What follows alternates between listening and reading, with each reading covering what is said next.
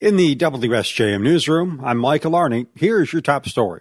A $300,000 fundraising grant for the Michigan portion of the Marquette Greenway Trail project has been reached thanks to donations made during a give back dinner for the project last month.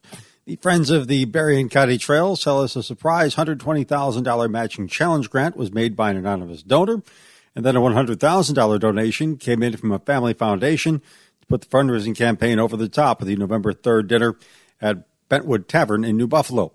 The extra money means the effort to raise a total of $5.6 million for the four mile Michigan portion of the trail is finally complete. The Marquette Greenway is the trail that's planned to run from Chicago to New Buffalo.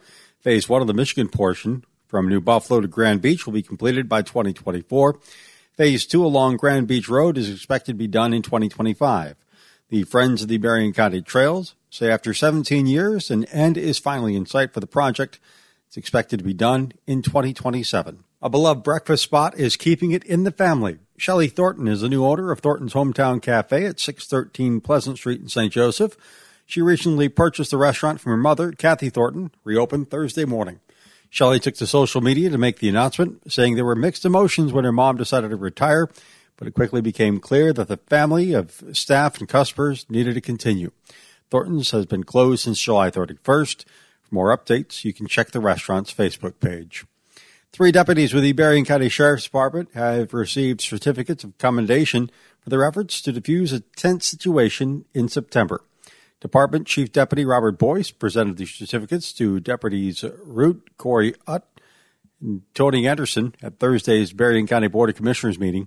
He says the three responded to a domestic violence call in Buchanan Township on September 24th found a man trying to leave with a four year old child. He refused to give up the child, and deputies blocked his vehicle with their own. They were able to prevent the individual from leaving the scene by strategically utilizing their patrol vehicles to prevent him from leaving with the child. They then utilized their de escalation skills and utilized the minimum amount of force necessary to take the individual into custody and safely remove the child from the vehicle and reunite the child with his mother. Under Sheriff Chuck Heit says the three displayed professionalism to prevent harm to others also Thursday, the Sheriff's Department awarded civilian certificates of appreciation to Jerry Baskin and Anna Davis for helping at a crash scene in Sodus Township.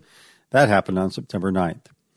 Two Benton Harbor residents are facing several felony charges in what authorities are calling a bust of a drug trafficking network.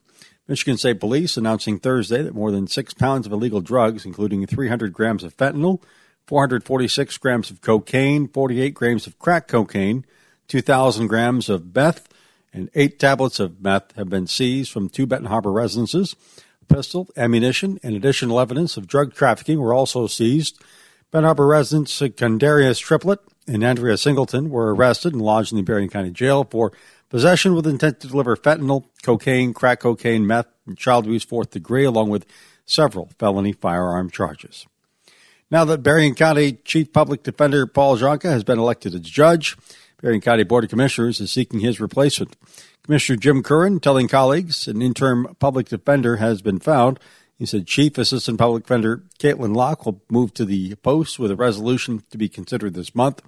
In the meantime, a permanent replacement is being sought. We have it posted in a number of different locations in an effort to fill that position. So she's in there for 90 days according to this resolution. If she needs to stay longer than 90 days, it has to come back to us. Zonka was elected judge last month. Berrien County started its public defender's office in 2017.